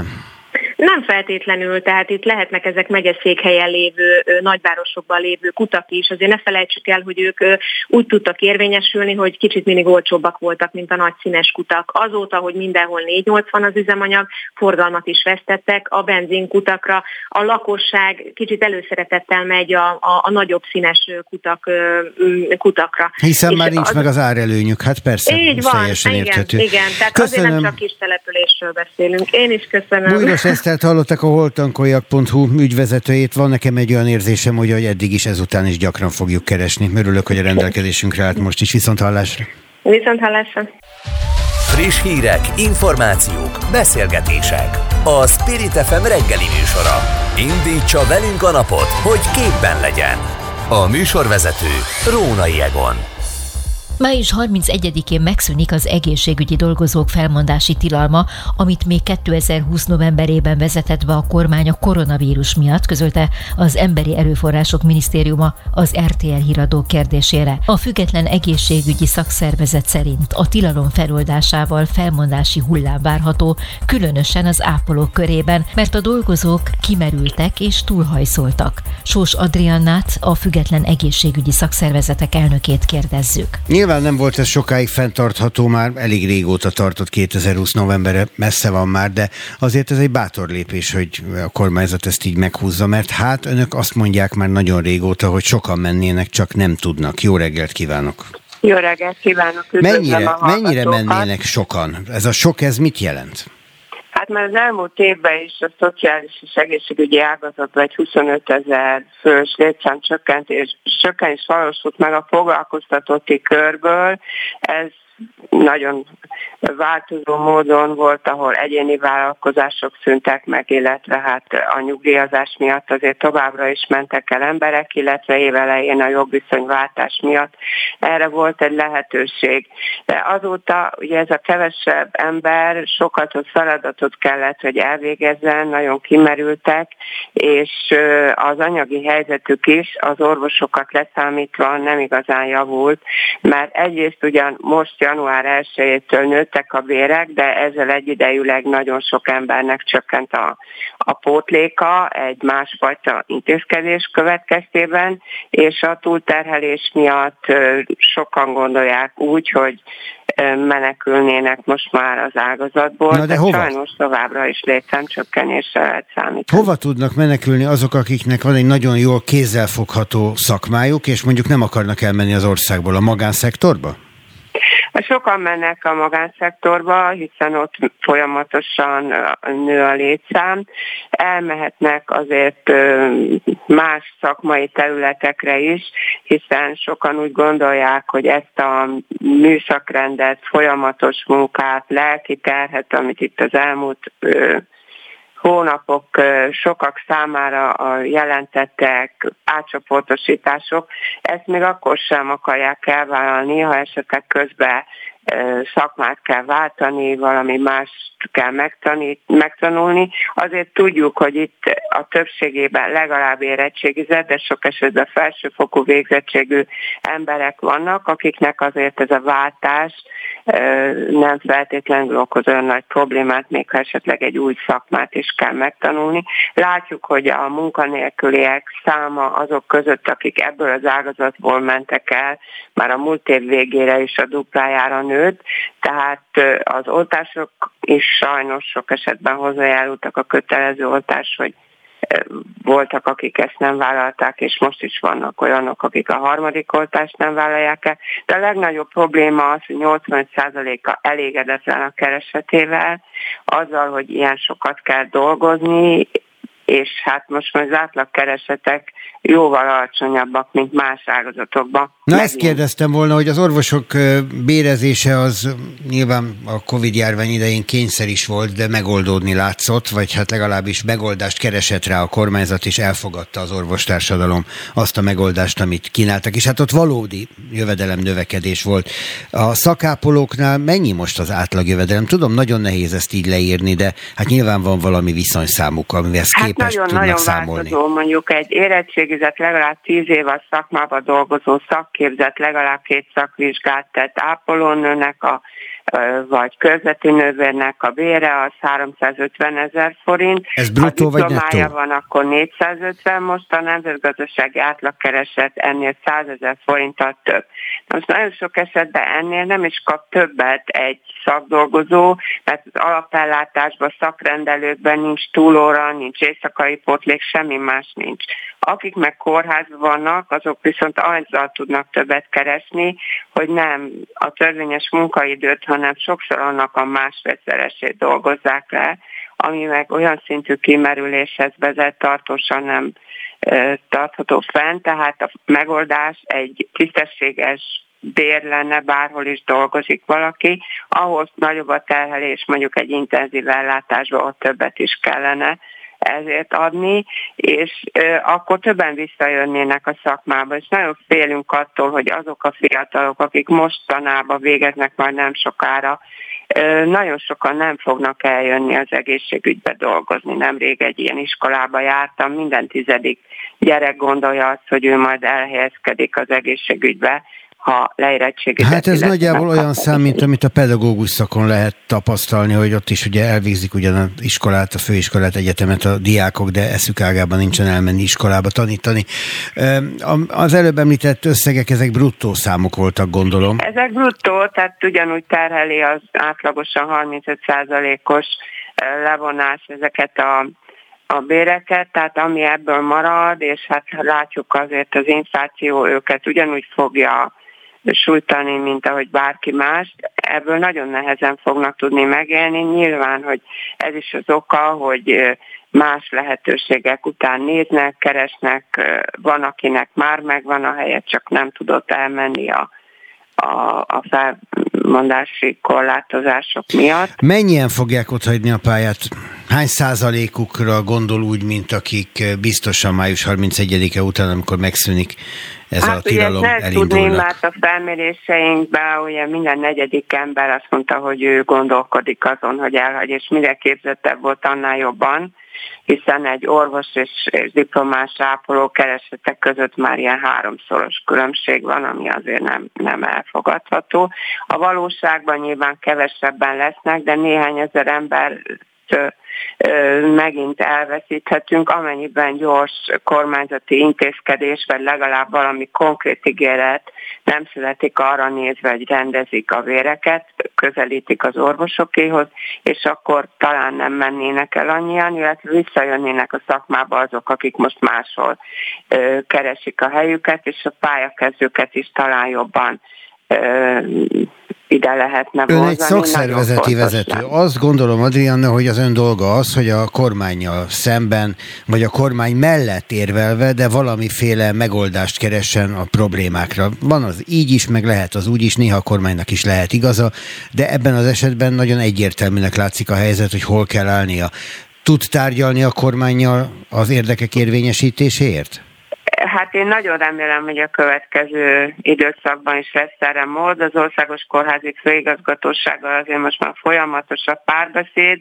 Sajnos nekik azért korlátozott a jogkörük ilyen bérrendezések ügyében, mindenképpen törekedni fogunk arra, hogy folytassuk azt a párbeszédet, hiszen a a, a tárca a legutóbbi egyeztetésünk alkalmával is elismerte, hogy a szakdolgozói béremelésekre igen szükség lenne. Az, hogy egy kormányzati döntésbe ezt mennyire tudja majd a következő vezetés érvényesíteni, nagyon reméljük, hogy igen, és mindent megteszünk mi is annak érdekében, hogy ez ez megtörténjen, hiszen nem szeretnénk elveszíteni újabb embereket. Hát nyilván, hogyha önnek igaza van, és tömeges lesz az elvándorlás a szakmából, az a kormányzatot is helyzetbe hozza, ugyanígy, mint az orvosok esetében ezt muszáj volt meglépni, ezt a béremelést, amit megtettek. Köszönöm, hogy a rendelkezésünkre állt. Sós Adriánnával beszélgettem az előzőekben, aki a Független Egészségügyi Szakszervezet elnöke. Viszont hallásra!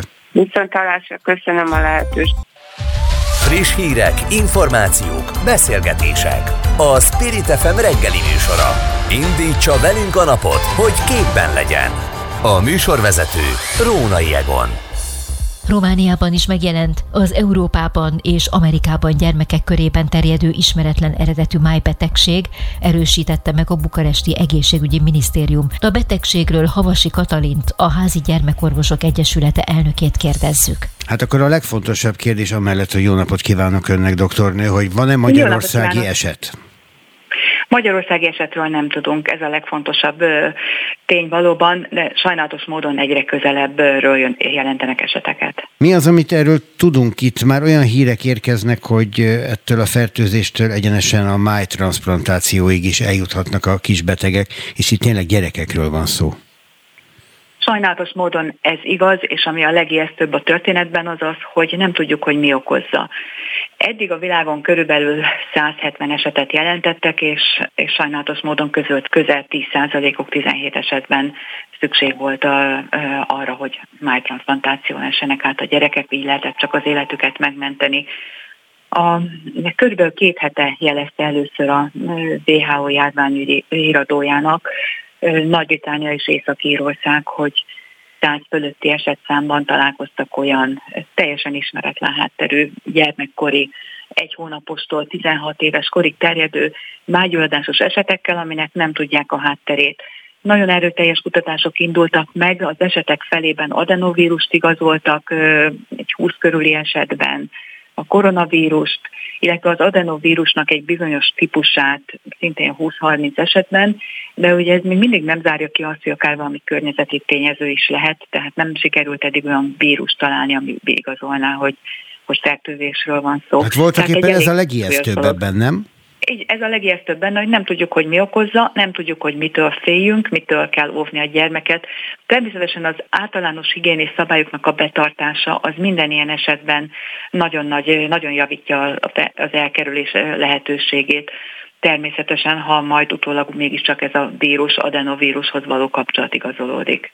Hogyan lehet ez ellen védeni a gyereket? Ugye egy szülőnek az elsődleges kérdés az, hogy az ő gyereke ezt hogy fogja megúszni. Tehát talán ami jó hír, hogy itt a mi közel, tehát azt látjuk, hogy Nagy-Británia Észak-Írországból 114 esetet, Spanyolországból 13, Izrael 12 eset, Franciaországban két eset, Romániában egy eset fordult elő, hogy talán azért nem nagyon nagy kockázatnak nincsenek kitéve a gyermekek, de mindenképp fontos, hogy azokat a higiénés szabályokat beleértve a kézmosás, az egymás uzsannájában nem harapnak bele a gyerekek az iskolában, óvodában. Ezeket a nagyon alapvető szabályokat mindenképpen érdemes betartani. Talán mivel nem tudjuk, hogy mi a háttere, étkezésben is érdemes az ismert bevált dolgok irányába menni addig, amíg ki nem derül, hogy mi van a betegségek hátterében. És hát a harmadik, ami szintén nagyon-nagyon fontos, hogyha a gyerkőcnek, a, ugye a sárgaság az az első tünet, ami feltűnhet a családnak. Sokszor láz nélkül jelentkezik ez a májgyulladás, de hogyha elsőként a szemfehérjén vagy a gyerek bőrén azt észlelik a szülők, hogy mint egy kicsit sárgásabb árnyalatú lenne, mint szokott lenni, feltétlenül keressék meg, és minél hamarabb, tehát azt mondanám, hogy azonnal gyermekorvosokat, házi gyermekorvosokat, házi orvosokat, mert egy egyszerű vérvétellel gyorsan ki lehet zárni, hogy nincs komolyabb problémáról szó, vagy ha mégis arról van szó, akkor nagyon fontos, hogy minél hamarabb kerüljön megfelelő kezelésre a gyerkőt. Említette többször is az adenovírust, erről mit kell, vagy mit érdemes tudnunk? Ez mennyire okoz általában súlyos problémát egy emberi szervezetben? Az adenovírusoknak több tucatnyi variánsa van, ezek nagyon nagy számban fordulnak elő. A gyerekeken minden évben többször keresztül megy néhány adenovírus típus, általában felső légúti enyhen áthátokat okoz, semmi súlyosat. Van olyan típusa, amelyik enyhe hasmenést, hányás. Most ugye nagyon sok hányos hasmenős gyerekkel találkozunk az elmúlt hetekben. Tehát ezeket okozhatja mind az adenovírus. Az egyik feltételezés a hátterében, a betegség hátterében az az, hogy a koronavírus miatti lezárások idején az adenovírusok sokkal kevésbé tudtak, mint minden más fertőzés a gyerekek között terjedni, és hogy talán most a, egy ilyen kvázi adenovírus járvány, tehát nagyobb számban cirkulál a gyerekek között az ad, különböző adenovírus törzsek, és ez az egyik, amit esetleg feltételeznek annak a hátterében, hogy hogy ez láthatta ki, hogy az adenovírus másképp viselkedik, vagy talán egy új vírus is lehet, amit még nem találtak meg. De akkor van itt de két fontos elméletek. dolog, amit mondott. Igen, ezek elméletek, de az, ami, a, ami a tény, az az, hogy Magyarországon egyelőre nem jelent meg ez a fajta megbetegedés, másrészt pedig, hogy olyan kis számban fordul elő a világban is, hogy igazából pánikban nem kell lenni, csak figyelni a gyerekre. Így De azt van, meg egyébként ha bármi gyanúsat találnak, akkor mindenképpen konzultálni érdemes a gyermekkezelő orvosával. Doktornő, köszönöm. Havasi Katalint hallották a Házi Gyermekorvosok Egyesületének elnökét. Szép napot. Köszönöm, szép napot a hallgatóknak is. Köszönöm. Viszontlátásra. Böngésző. Mivel foglalkoznak a vezető internetes portálok? Hogyan találnak egyes híreket? Mire kattintanak a legtöbben? Böngésző. A Spirit FM reggeli műsorának online lapszemléje. Címlapsztorik, értekezések, izgalmas információk. Böngésző. És Nagy Teodóra, aki a ma reggeli műsornak a szerkesztője, és végre bejut a stúdióba. Szia, Teó! Jó reggelt, üdvözlöm a hallgatókat is, igen, erre vártam már reggel óta. Azt én el tudom képzelni, hát remélem is. Hogyan jött a földre az élet? hogyan jött a föld? Ez, Aha, egy, ez, ez, egy, ez, egy, ez cím. egy cím. Egy cím. Igen, mire kattintanak sokan? Sokan ez egy erre. Ö, én kattintanék rá, mert hogy, hogy egyértelműen nem uglik be a válasz, és kíváncsi vagyok, hogy mit mondanak. De hát nincs is egyértelmű válaszunk. Ezért meg a másik. Hogyha lenne, akkor valószínűleg nem érdekelne minket erre ez a kérdés ennyire. Hát itt a földön kívüliekről írnak, úgyhogy az a rossz hírem, hogy alig ha kapunk valódi választ ebben a cikkben. Hát kivéve, ha egyszer elvisznek minket is a földön kívüliek, és akkor lehet, hogy megtudjuk. Meghívom hogy... konzultálni igen, Pataki Attilát, igen. ebben neki jelentős rutinja van. Uh, Abszolút, én meg szívesen leszervezem. Na jó hogyha, van. hogyha erről van Legközelebb. szó. Igen. Viszont te mit találtál? Én ennyire érdekes dolgot nem találtam, Ajaj. sajnos. Ugye a tegnap esti, késő esti hír az, hogy a Momentum képviselői is leteszik az esküt az alakulóülésen, de aztán kivonulnak. És ugye nem tudom, hogy a kedves hallgatók emlékeznek-e, de egy pár hete a választásokat követő szombaton jelentette be Fekete Győr András hatházi Ákossal közösen, hogy nem vesznek részt az alakulóülésen, és akkor ott elment a találgatás, hogy na vajon ez azt jelenti, hogy a mandátumot felveszik-e, vagy, vagy mi lesz. Most jutottunk el odáig, hogy elmennek az alakulóülésre, de kivonulnak, viszont Hatházi Ákos ma reggel reagált a döntésre frissiben, és ő azt mondta, hogy hogy ő nem ért egyet lényegében azzal, hogy a Momentum ezt a megoldást választotta, és hogy ez is azt mutatja, hogy a Fidesznek a nyomács gyakorló gépezete működik, és hogy szerinte rosszul, tragikusan döntöttek, és ezzel kell együtt élniük, és majd a választóknak elszámolni. Megmondott egy, hát nem tudom, hogy méltatlan-e mondatot, hogy a pénz nagy úr. Miközben a Momentum meg azt mondja, hogy semmilyen bizottságban nem akarnak beülni, és egyetlen képviselők sem fogja jelöltetni magát, ami pont válasz arra, hogy nem a pénz a kérdés itt, hanem a politikai gesztus gyakorlása. Hát egyrészt ugye a politikai gesztus gyakorlás, a, ugye Fidesz hangsúlyozta, hogy ő a viszonosság elvét fogja ö, ö, használni, meg alkalmazni, meg ugye itt azt mondta, hogy a, vagy azt hangsúlyozza a hatázi Ákos, hogy a választóknak kell elszámolni, és ö, a választások idején, vagy a kampány időszakban ez a, ez a megoldás, hogy ők nem vesznek részt, meg hogy a parlament munkájában nem fognak aktívan közreműködni, ez így nem merült fel vagy nem volt, nem mondták azt, hogyha esetleg, esetleg az ellenzék vereséget szenvedne, akkor ők kivonulnak, és, és nem veszik fel a mandátumot. Ugye meg azt is hozzá kell tenni, hogy nagyon sok, vagy több egyéni körzetben is nyert a, a Momentum, és ott ugye képviselniük kell azt a körzetet is. Tehát egy kicsit más is az, aki listáról jut be, meg van, van mögötte 25-30 ezer szavazó, aki tényleg azt mondta, hogy ő azért akarja őt pozícióba juttatni, hogy képviseljék. Ugye hatházi Ákos zuglóból került be, és, és nem tudom, hogy ha mondjuk az zuglói embereket vagy lakosokat megkérdeznék, akkor ők mit mondanának, hogy szeretnék-e, hogy legyen valaki, aki az ő érdekeiket képviseli. Hát, hogyha Altházi Ákos nem veszi fel a mandátumot, az azt jelenti, hogy előrehozott választások, hát előrehozott mihez képest, hát azonnali ahhoz képest, hogy most voltak a választások. Szóval, hogy választást kell újra tartani Zuglóban, amit nyilván nem akarna az ellenzék, mert az egy eléggé rosszul mutató helyzet lenne. Tehát Hatházi Ákosnak is van mit végig gondolnia szerintem. Abszolút, meg ugye ő az, hogy a, a mandátum felvételét azt aztán az én információm szerint nem utasítja el, csak hogy az alakuló ülésen nem akar fel részt venni, de ez is úgy igazából fél megoldás, mert akkor vagy azt van, hogy ne vegye fel egyáltalán, vagy akkor, akkor az, hogy most az alakuló nem vesz, ami egy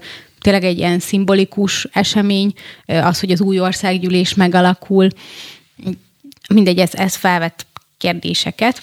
Számtalan kérdést. Igen. Márkizai Péter is megszólalt, mert hogy az alpolgármesterét leváltotta volna, de ez nem volt meg a többsége, így aztán elvette tőle a jogköröket, és megbízta azt az embert az alpolgármesteri jogkörök ügyében tanácsadással, aki az alpolgármestere lett volna.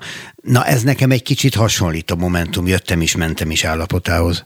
Meg az, hogy ugye a, hogy ezt a döntést nem támogatta a többség, és ennek ellenére megoldotta azt, hogy mégis az legyen, ami, amit őt szeretett volna, és akkor ugye itt beszélünk, a, vagy az ellenzék gyakran beszél a fékek és ellensúlyok rendszeréről, meg hogy a, a, a Fidesz is magához von, jog, von jogköröket, meg centralizál, és mentalitásban nekem ez, hogy ha nem tetszik az, amit az Alpol, mert itt ugye azt mondta, hogy az Alp polgármester többször is szisztematikusan hátba szúrta. Ennek nyilván a valóság alapját én nem ö, vitatom, meg nem is vagyok abba ott a helyzetben. Na de a képviselőtestülete meg ezek szerint nem, nem így látta így látta, többségében. Igen, többségében nem így látta, és ugye hát a demokráciában ez egy, egy ilyen elv van, hogy a, amit a többség dönt, azt általában el kell fogadni, és, és a Márkizai Péter nem fogadta el most jelen esetben. Eddig tartott a mai aktuál. Nagy Teodórának köszönöm szépen ezt az előző beszélgetést, meg a szerkesztést. A te munkatársad Egri Kitti volt, neki is köszönöm. Önöknek meg a figyelmet, töltsék jól a hétvégét, meg kellemesen. Szép idő lesz, ezt meg használják ki. Végre szép idő lesz és az anyukáknak sok boldogságot kívánok anyák napjára így előjáróban. Róna Jegont hallották, szép napot kívánok Önöknek!